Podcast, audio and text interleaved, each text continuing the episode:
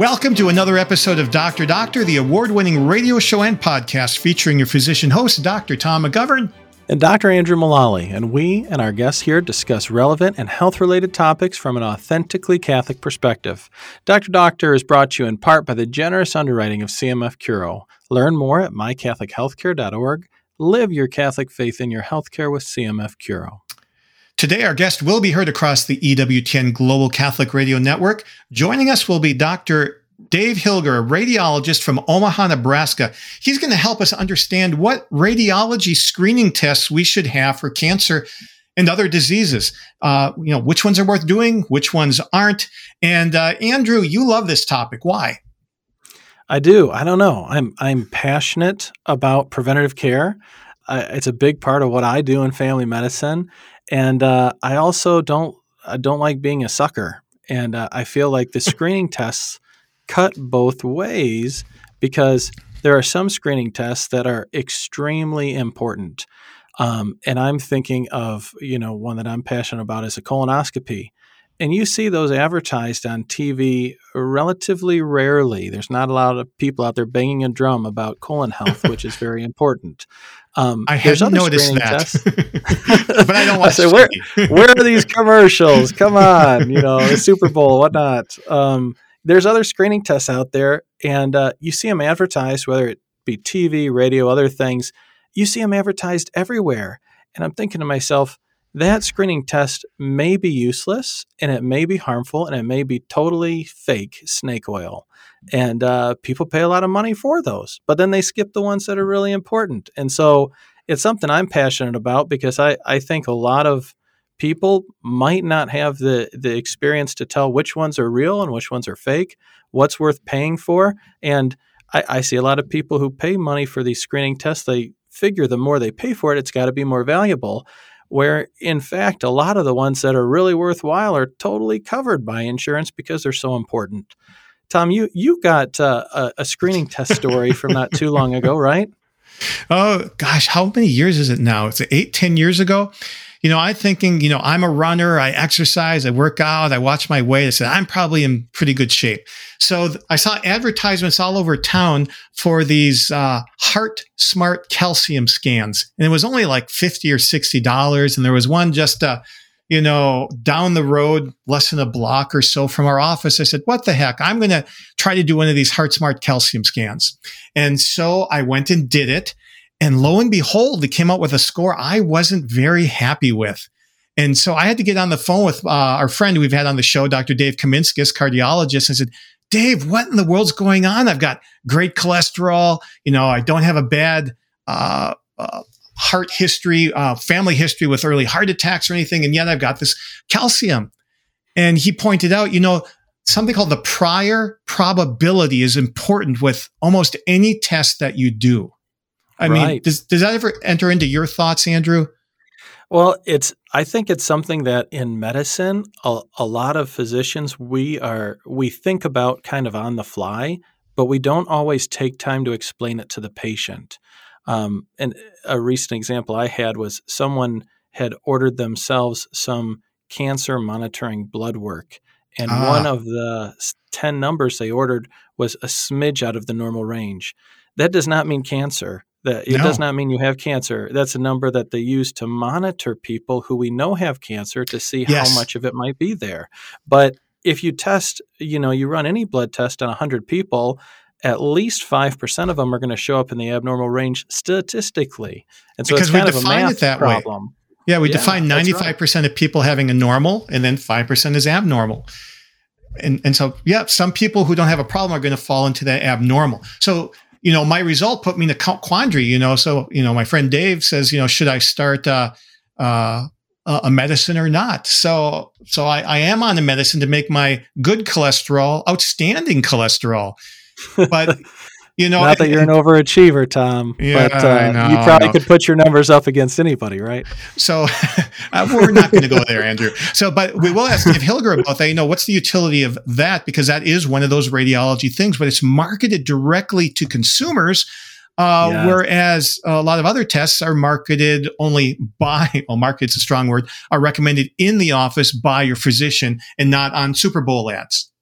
Yes, and and that's really the main question. I mean, there's an element of it that you know what is most helpful for the patient. The other element is is this test helpful even as a standalone test? Is it ever helpful?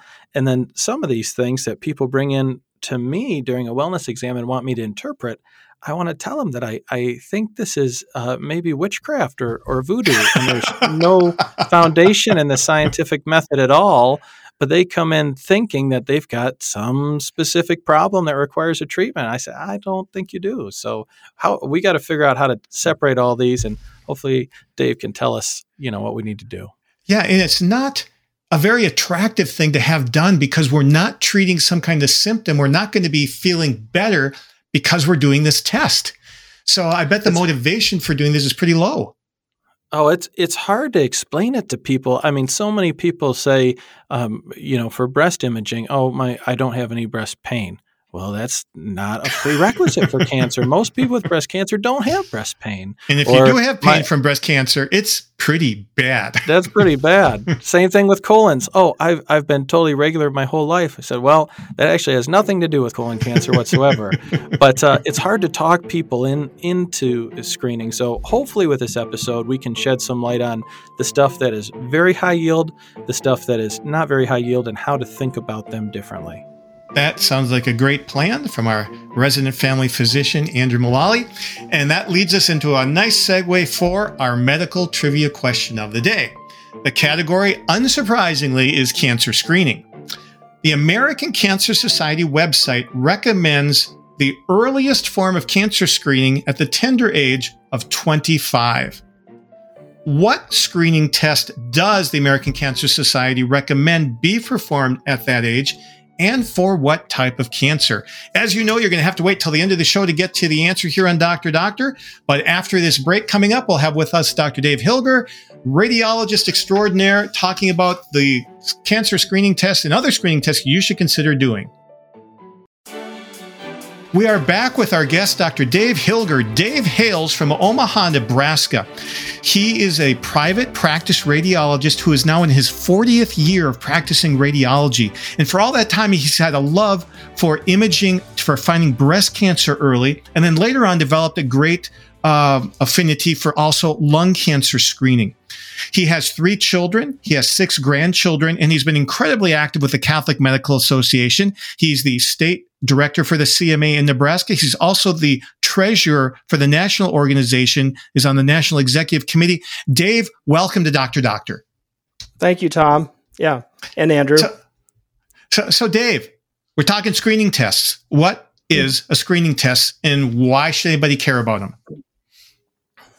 A screening test is um, a test to detect a disease before a person is aware that they have it and the per- the purpose of it is to find it find the disease early when it's more treatable and sometimes curable. Pure and simple. And i, I call this secondary prevention as opposed to primary prevention which is what you do by sleeping eating and doing all those things and, and eating well and exercising. Secondary prevention is finding an early disease and when you can do something about it Dave, there's there's a lot of people who are into preventative health and they want to do everything possible, every screening test possible to detect a problem. Is there any reason why we might not want to do that? Oh, absolutely. Um, you know that some of the tests are proven to have efficacy. Um, if you want to do every test, there's some there's downsides to that test. And in the follow up, Dr. Brown's excellent episode there's a risk and a benefit always. And I consider a risk and a benefit every time I look at a radiology test. So my job as a radiology, as a radiologist, is to optimize the benefit and to diminish the risk. And that includes incidental findings on a, you know, screening study, whatever the case may be. So, why wouldn't we do every single screening test possible. You know, if we want to find everything, why shouldn't I be screened every year? I mean, how do you find the sweet spot for who to screen and when to screen them? Yeah, and that and that leads into the the the topic of pretest probability. that we're we're testing people that have a higher risk of a particular disease. For instance, women of certain age have a risk of breast cancer. Men have a risk of, of prostate cancer. We all have a risk of colon cancer. We get into a certain age. These are tests that we can possibly detect. Others are silent, insidious, such as pancreatic. Yeah, so we don't have a screening test for every type of cancer. No.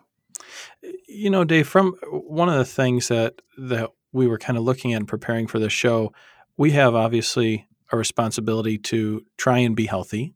Um, what is our responsibility as a Catholic to submit ourselves to any of these screening tests? Yeah, and um, one of my favorite Bible co- quotes, and since I'm Catholic, I can't always tell you the verse or the or the location. is is that the, the the that we are the temple of the Holy Spirit, that we are stewards of our bodies. Number one, number two, um, issue of justice. You know, it's, our responsibility to our family and other people to take care of our health because there's a cost to our family, you know, a cost to culture if it's something's found later rather than earlier. So sometimes we can't prevent it, but we can try. Well, let's move into the area you probably take care of the most, and that's uh, breast cancer. You know, um, what studies tell us that it's worthwhile checking early for breast cancer and not just waiting until there's a lump or a symptom? Yeah, and, and breast the breast studies have been around a long time. There was a health insurance physical study in, in New York back in the 60s. The biggest studies that came to light were the Swedish studies. There was a Swedish two county study. And Sweden um, has kind of socialized medicine, but they were able to really do a what we call a double blind study where they have a control group, a population, they divide them. We can't do this anymore, obviously. It, was, it would be unethical. But back then they could and, and they they took a population of 40 to 69 year olds and in two counties in Sweden and they quickly found in within 10 years 30% reduction in mortality women that were screened for breast cancer versus those that were not. And how were they screened in that study? By annual mammography. Annual, once a year, starting at age 40? Yes. Okay. Wow. You know, one, one of the things that I think can be confusing for folks is that sometimes recommendations change about um, how often something should be done or at what age. And, hmm. uh, you know, we, we see that sometimes with, with screening exams. Why is that? Because we're scientists, we're doctors, we're always arguing and trying to look at the data. And, in the in the case of breast cancer, in all these screening studies, it's always a balance of benefit for risk. But what they don't often talk about is the cost in the equation. And so when you bring organizations in and government bodies, you know, that is kind of the silent factor. Um, but um, so we're talking about a population. Dr. Brown mentioned this, you know, and the population is different than the individual. Um, there's three organizations. You want me to go into the three organizations on breast cancer that have had sure. recommendations? yeah, the U.S. Preventive Task Force says start at 50 and go every other year. Now, what's important to emphasize this is average risk women, average risk. So, you know, Dr. Mullally, you're, you know, you know your patients better than any of these organizations. and, and, so, you know, and, and my job is to help you. And uh, the Amer- American Cancer Society, who actually was pretty logical in this, said start at 45 and go every year. And then at 55, um, they switched to um, uh, biannual every other year. Uh, my organization, the American College of Radiology, is the most aggressive. We say start at 40 and go every year.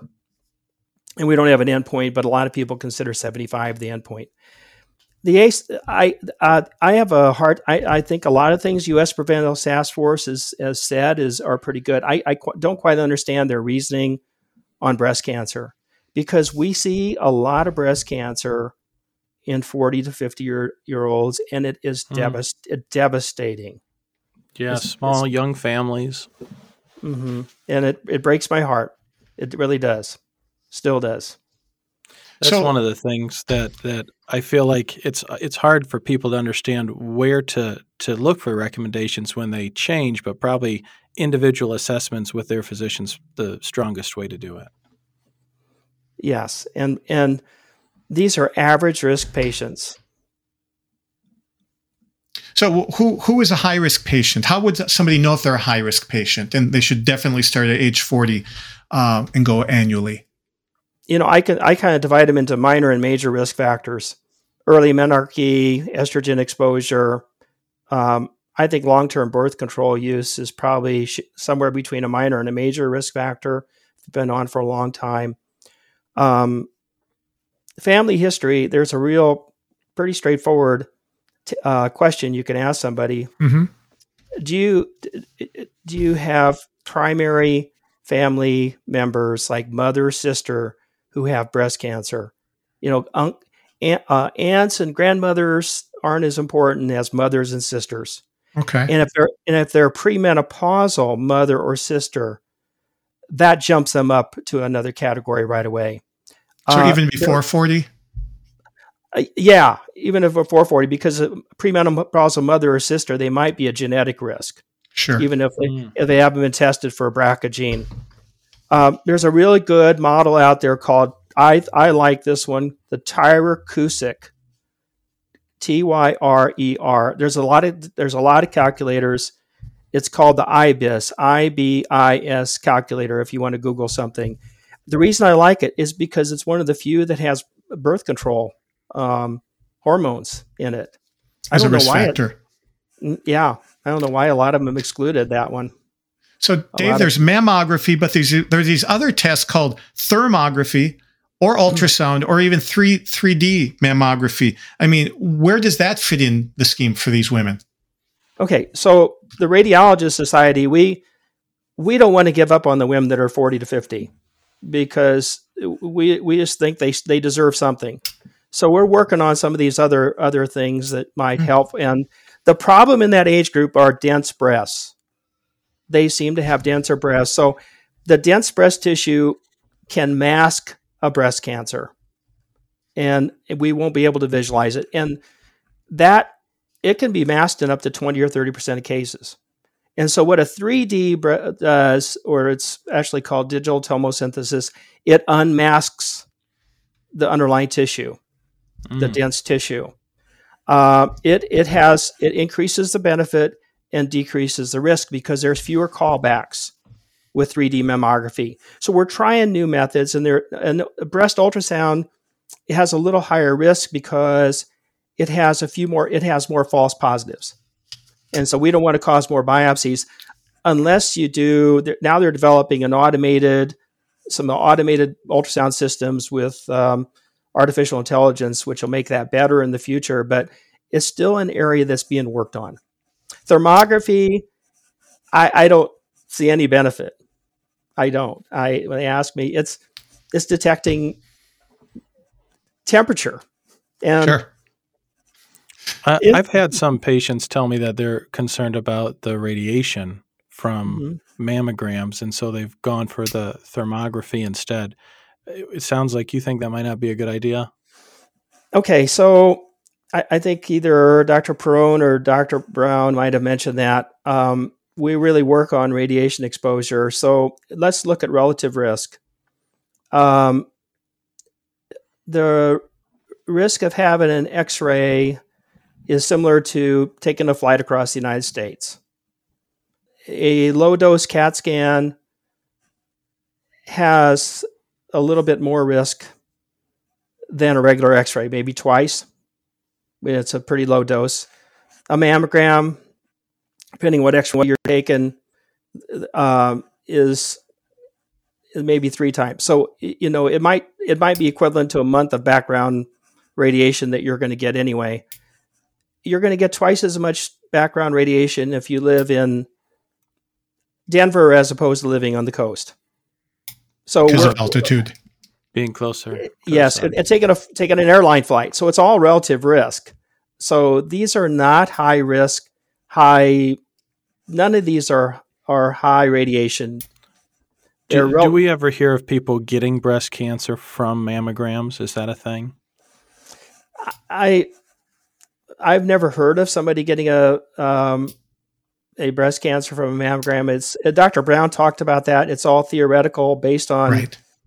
on the, the atomic bomb in Nagasaki and Hiroshima, and saying, what if you got one one thousandth of that radiation, and we don't even know if it's a linear relationship. So. Mm. Um, I, I, think now, on the other hand, uh, an, an CT angiogram, which you might get if you came into the ER, that's about 10 times. Uh, uh, that's 10 millisieverts compared to maybe 0.5 millisieverts for a mammogram. People don't think twice about having a CTA chest for a pulmonary embolus, but it is much higher radiation. So we keep these screening test risk to a minimum.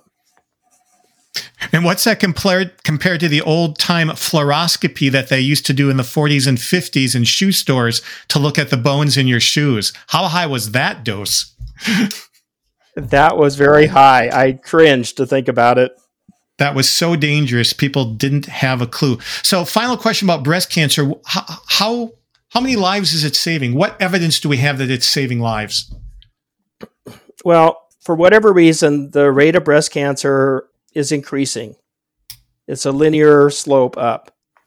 The rate of breast cancer deaths is decreasing. It's a linear slope down. Now, the radiologists think it's because we're finding it early. The oncologists think because they're treating it better. and, it, and, it's probably both. So, it and it's easier to both. and it's easier to treat when it's early. Lung cancer. That's your your other great love. How often and who should be screened for lung cancer? Not everybody with a lung, whereas everybody with breast should be. Everybody with lungs does not need to be. Is that correct? Yeah, and again, it's a ninety percent of lung cancer occurs in smokers, and so actually, the U.S. Preventive Services Task Force recommendations are really pretty good on this. They just came out with a new set, age 50, 75, uh, with the 20 pack year history, 20 year pack year history. That's one one pack a day for 20 years uh, within the last 15 years. They should be screened once a year, and only about 20% of the pop- of the at risk population is currently being screened. Why is that? Why why don't more people avail themselves to lung cancer screening? I, I think it's just a new a new kid on the block, and we just we're just increasing the the um, exposure, and the insurance companies and Medicare are starting to take hold of it. What? Because they, they will pay for it then. Yeah, they're most of them are coming over now that the U.S. Preventative Services Task Force have said that. Got it. I so, know in in Indiana where we record, they passed a state law this year that said if the preventative screening task force has an A or B recommendation, insurances have to cover it. So they're oh. legislating that at this mm-hmm. point. Mm-hmm. That doesn't sound unreasonable. So if you stop smoking, though, over 15 years ago, there is no recommendation for this screening, correct? Correct. So what test is recommended for the screening? Is it just a plain old chest x ray? No, we can't really see these small pulmonary nodules um, on a plain old chest x ray. It's a, it's a low dose CAT scan. And um, we're looking for pulmonary nodules. And we have a number of recommendations when we find them. Uh, if you just to put in perspective, the five-year survival rate of a lung cancer found just kind of on a chest X-ray or if somebody coming in without screening into Dr. Mullally's office is twenty percent mm. on an overall the five year survival on a lung cancer found on a screening CT stats say it's 60% five year survival. Still wow. not great, great, but a lot better. Oh, yeah, that's that, substantial. That paints an incredibly good picture. So that kind of almost answers the question, you know, has it been successful at prolonging lives? It clearly has been. Um, very good, Dave. So um, next we can move on to colon cancer. And this is the one, you know, when I turned 50, it's like the one that my doctor brought up. All right, it's time. Why, why was that an earlier kid on the block than lung cancer screening? I don't know. I think it all deals with technology. We had, we had colonoscope, colonoscopes available. Okay. And, uh, and so that's the typical way to screen, but this has now bled over into the area of radiology. So, what does radiology have to do with colon cancer screening? There is a test called a CT colonography, which I've done in the past. I don't currently do them. Um, I personally have my have a colonoscope uh, as a, as it's needed. the The advantage of the colonoscope is that you're able to treat while you're diagnosing. Yes. You take out the polyps.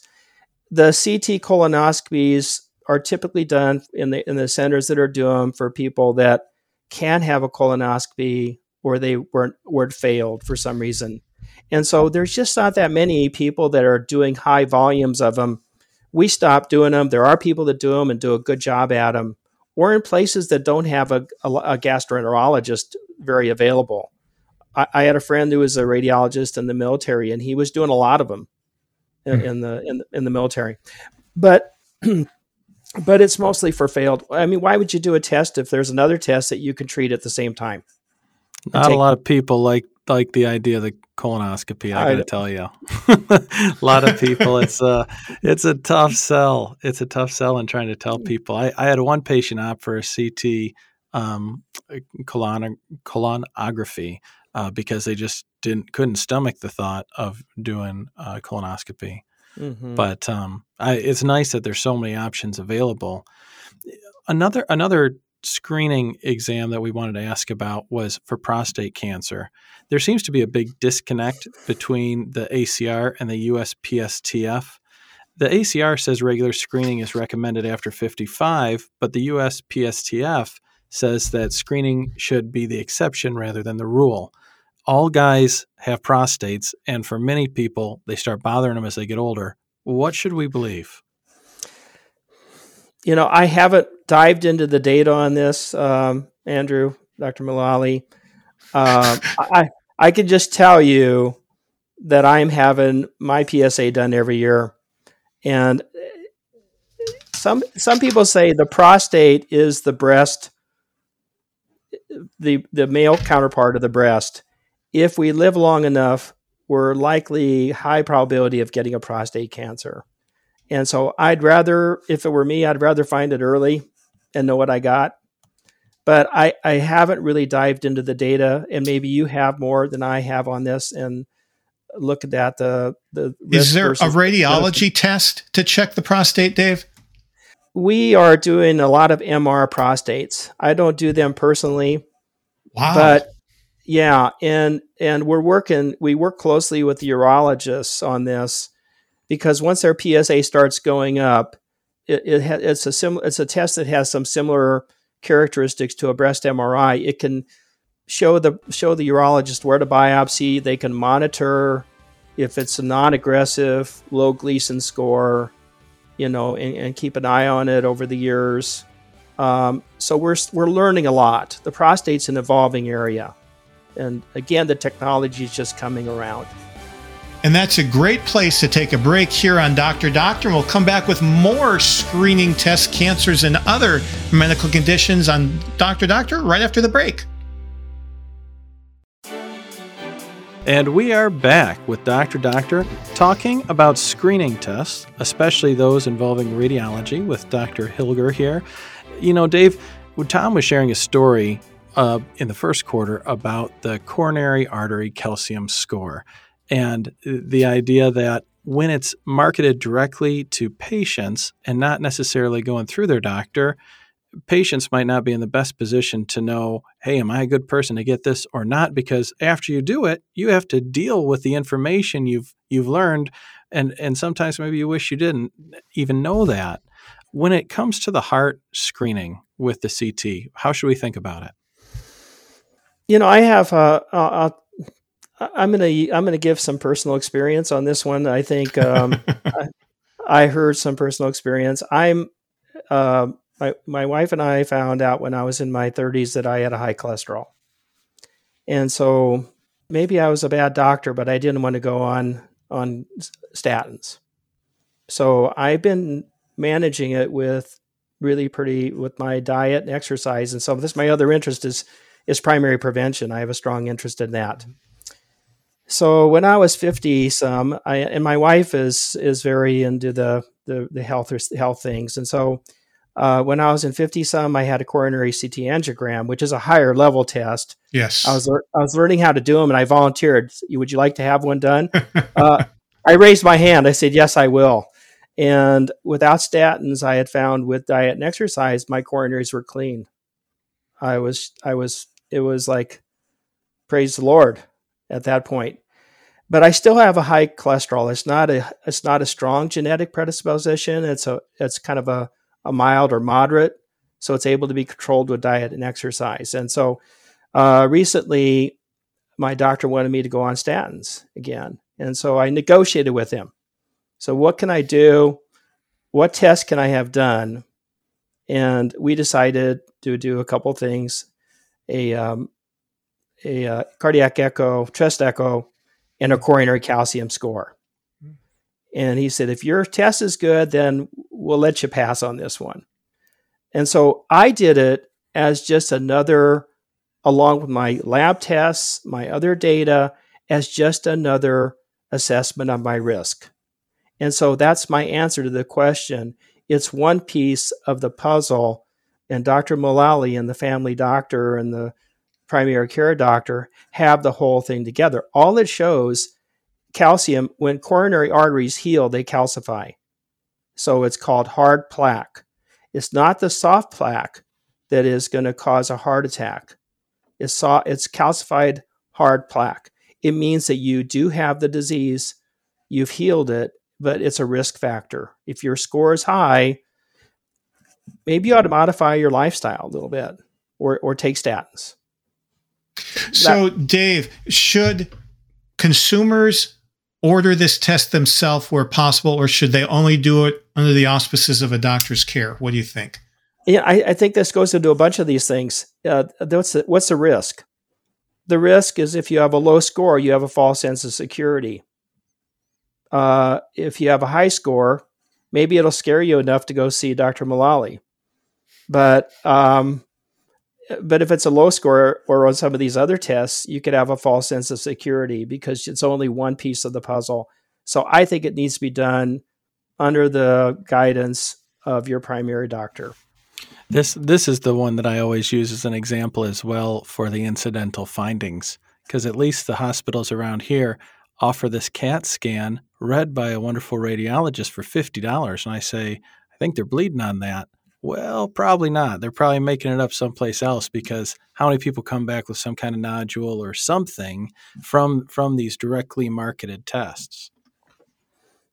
Yeah, and I heard you. I'm I'm a big fan of the show. I heard that discussed on Dr. Brown's episode. So, uh, I I agree, and you have to be careful what you what you do, you know. And then, yeah, there's been another test that's been even marketed in in shopping malls, and that's an ultrasound test to see if people's carotid arteries in their neck that are feeding blood to the brain to see whether or not they're narrowed. What do you think about those tests, Dave?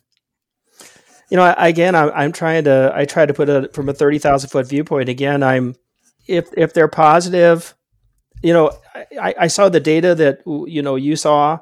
Um, it's not recommended by the US, US Preventive Service Task Force right. because the treatment is expensive and risk and can cause risk.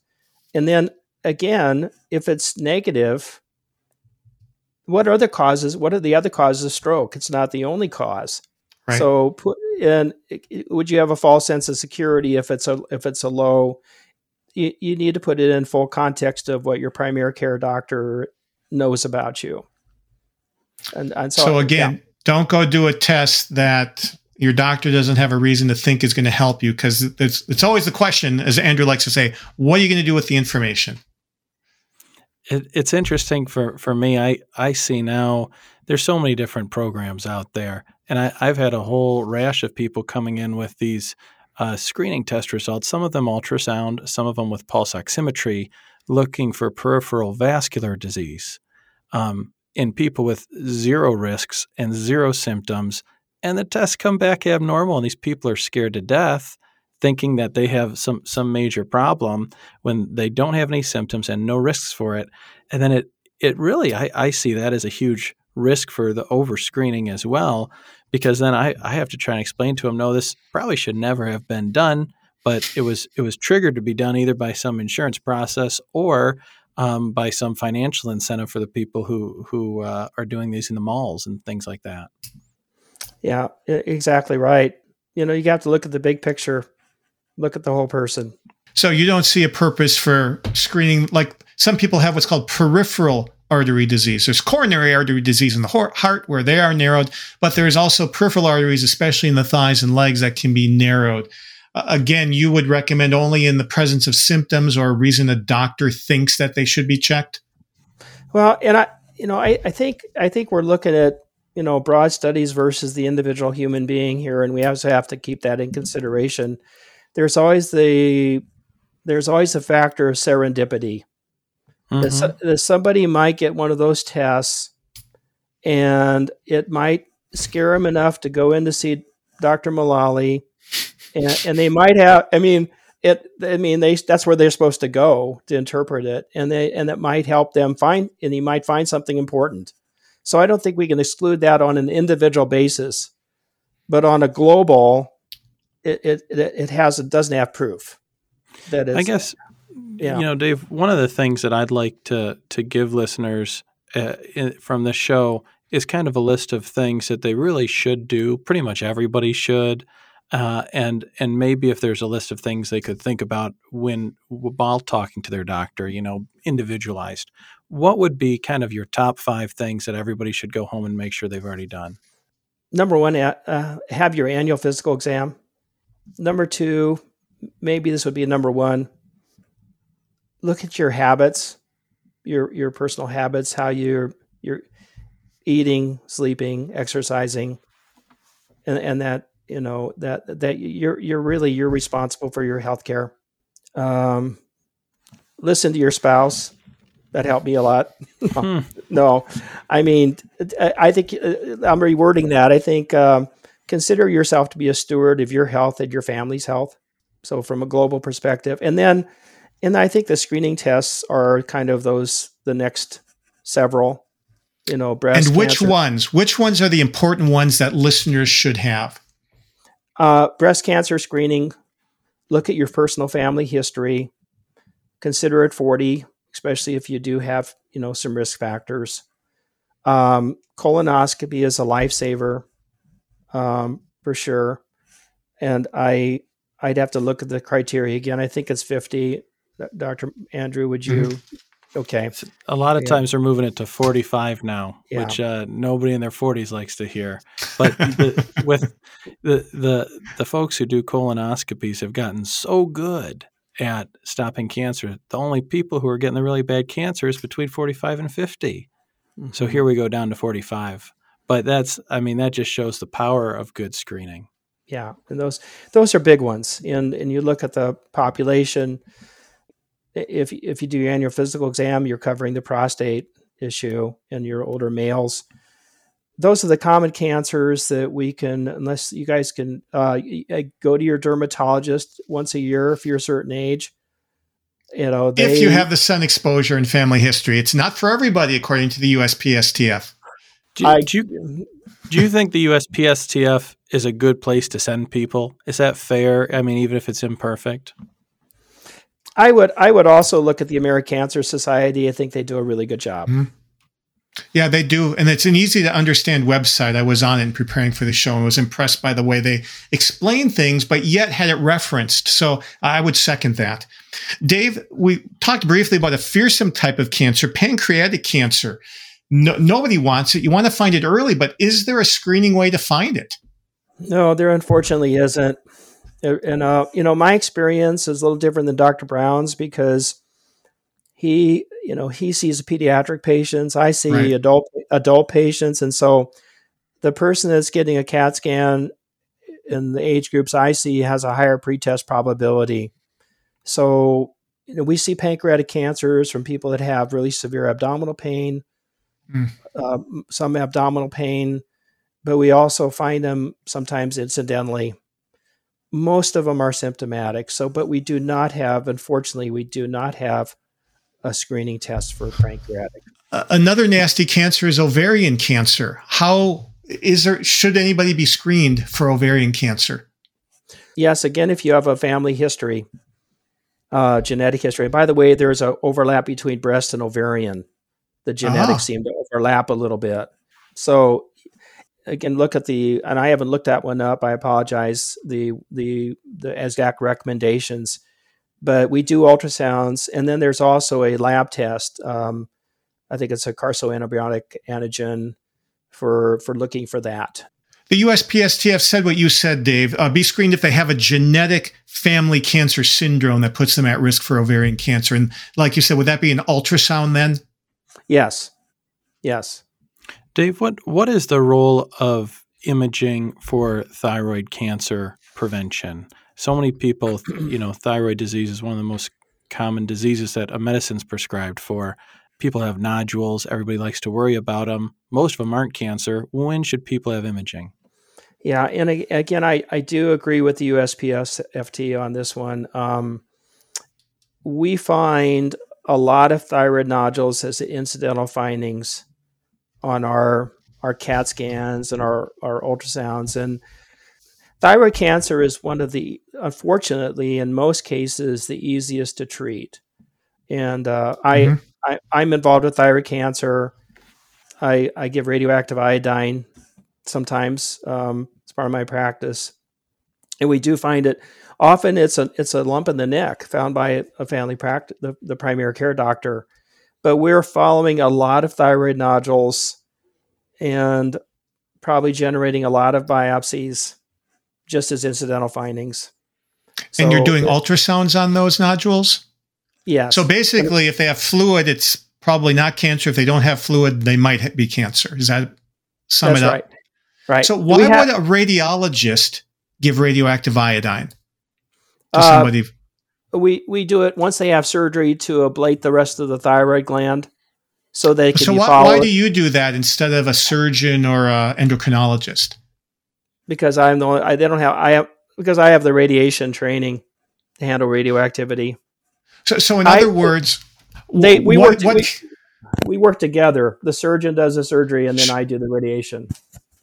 So, how does the radiation get there? How do you get it to the thyroid? It's radioactive iodine. So, is that through the blood? Do you inject it with a needle? It's a pill. Oh. Iodine always goes to the thyroid, right? Mm-hmm. Like water goes downhill. Yep. Okay. Yeah. E- excellent another, point. Another little thing. So, we're trying to figure all this stuff out because we have so many incidental findings. So, this is just a little factoid. We started out with BI-RADS uh, which we we give to the family practice doctor if we see something, how often they should follow it. So we had BI-RADS. Now we have PI-RADS for the prostate. We have ORADS for the ovary. Oh, and nice. we have TI-RADS for the thyroid. so that's awesome. And these these are recommendations that I live on and I love. Oh. And when I don't see them, I'm I'm almost helpless sometimes.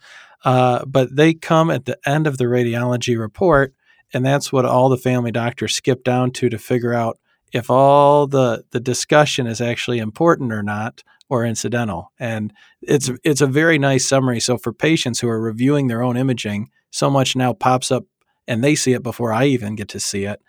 Looking at those will tell you right off, you know, this is definitely okay. This definitely needs follow up. This one needs closer follow up. I mean, that's a language that I think all of us can understand, and I really appreciate it. Mm-hmm. And, and, most thyroid nodules are benign. You know, you know, we do find occasional cancers, but but it's it's not a fear disease as much as some of the others. Do you, do you, David, in your practice, um, I see some patients bringing in uh, bioresonance information. do you do that in your practice at all? Uh, I haven't heard of that before. I heard it, but from the two of you, I had to look on the internet. I, I don't see any medical science. I don't see any science behind it that makes any sense. I don't know if I may be missing something. It, what do you? So, what are your thoughts on that? That would be another one that maybe we'd recommend against. It's tough because I think patients who seek out medical advice from a lot of different specialists and a lot of different uh, practitioners um, maybe weigh things equally, but especially in traditional kind of Western allopathic medicine, if you don't have some decent studies behind it, there's a joke we always said in med school, you know, uh, science without research is just witchcraft. And so if, if you don't have a couple good studies to say that this is definitely a good idea, um, it, it, it, might be neutral or even a bad idea, and you you couldn't prove one way or another. Dave, in our last minute, what final words would you would you like to share with our listeners? Well, I, am a fan of your show, so thank you for letting me have the opportunity to be here. I, I listen to a lot of episodes, and going back to bioresonance, I think there's a placebo effect there, and sure. and the and the mind and and possible. You might be better off listening to Kevin Majors than having a bioresonance. I think I think I get better every time I hear Kevin. I say, "Gee whiz, I got something else I can can yeah. work on." Yeah, and there's just a little quote, a little quote that I would like to share, um, and it's it's a little trivia as well. If I have a chance, that that prevention is better than healing because it saves the laboring of being sick, and uh, that by Thomas Adams. And so my trivia for you is, what is Thomas Adams most famous for? Back in the he invent he's a scientist and an inventor who invented chewing gum. Chewing oh, gum. Wow. Very good. Thank you, Dave. And on that wow, note, I like that. Well, thank you for being an informative guest, more informative than usual with your trivia question here on Dr. Doctor. Thanks so much for being with us. And we are back with Dr. Doctor, and uh, I love playing around in the preventative care sandbox. This is one of my world uh, things that you know. Tom has a wonderful trivia question about preventative care. Yes, the American Cancer Society website recommends the earliest form of cancer screening at the age of 25. Mm-hmm. What kind of cancer is it? And it's cervical cancer in women. And so all women starting at the age of 25 are recommended to have a scraping of the cervix, cervix. And I guess with that scraping now, back when I was in training, they were just doing one thing with it, a pap smear, looking at it under the microscope. But there's a second thing they're doing with it, isn't there, Andrew? They are. Now they're also looking with the same sample for HPV, which is the virus that causes the vast, vast majority of these cancers. And if you have a normal pap smear and the normal HPV screening, uh, you can actually go longer in between pap smears. Not not to say to go longer between exams necessarily, but you're a much lower risk. And so I find it very reassuring for patients. And so I think uh, I'd encourage everybody to do that for sure. Well, thank you, Andrew. And now, what do you think are the top three takeaways for this episode with Dave? It's hard to put it into three and I don't know if I'm just all fired up about this or what, but um, I would say number one, not all screening tests are created equal. Some are good and some are bad, and you got to talk to your doctor. Uh, number two, the idea of pre-test probability. Um, if if we did a prostate blood test on a lady, it doesn't matter what the blood test says. She doesn't have a prostate, so it's useless other things with lung cancer and heart screening that we talked about, it's got to be individualized. So talk to your doctor, as Dave said, go in for an annual wellness and talk about what's age appropriate. And then I'd say number three is the, the website for the United States Preventative Screening Task Force and the American Cancer Society website. Slightly different recommendations, but both very good. And if you're prepping for your physical exam, that'll give you some study material so you'll know what to ask about. Yes, and I guess there are a couple of uh, screening tests that are just based on age and sex. That would be breast cancer screening, uh, you know, for women 45 or more, 50 or more, or 40 or more, right? At 40. And then colonoscopy, everybody with a colon at age 50, but now moving downwards toward 45. 45 and 10 years younger than the youngest relative. So if you have a relative who had colon cancer at 48, you should start at 38. And so Ooh. there's definitely a lot of intricacies if you have a, a, family history or you're high risk.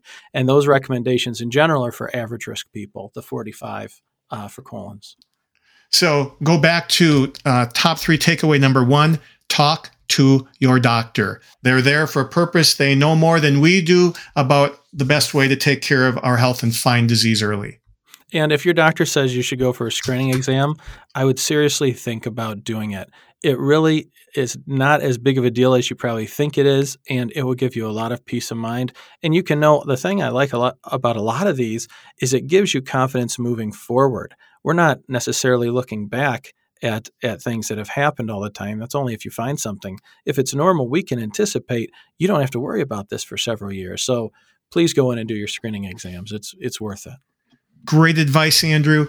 Thank you, listeners, for being with us for another episode of Dr. Doctor, the award winning radio program and podcast hosted by members of the Catholic Medical Association. Please share the good news of Dr. Doctor with a friend and invite them to listen on their favorite podcast app. And you can find all of our episodes on our website, drdoctor.org. And actually, if you wonder what Tom McGovern looks like, you can go on there and actually see video now of the, and Andrew Mullally. yeah, we're, we're trying a video cast thing. So check out drdoctor.org. For those who want to dive deeper into some of our topics, we have bonus links and information at the top of the page. Just click latest. This is Dr. Tom McGovern and Dr. Andrew Mullally, and we'll be here. We're signing off until your next dose of Dr. Doctor. The views expressed on Dr. Doctor do not necessarily represent those of your co host. Have a question for our doctors or a topic you'd like to hear about? Call or text your questions to the Holy Cross College text line at 260 436 9598 or fill out the form at drdoctor.org. Follow us on Facebook and Instagram at Dr. Doctor Show and tune in for new episodes every Friday. Plus, find all our past episodes at drdoctor.org.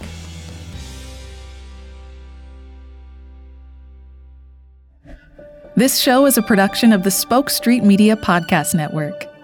For more great podcasts, visit spokestreet.com.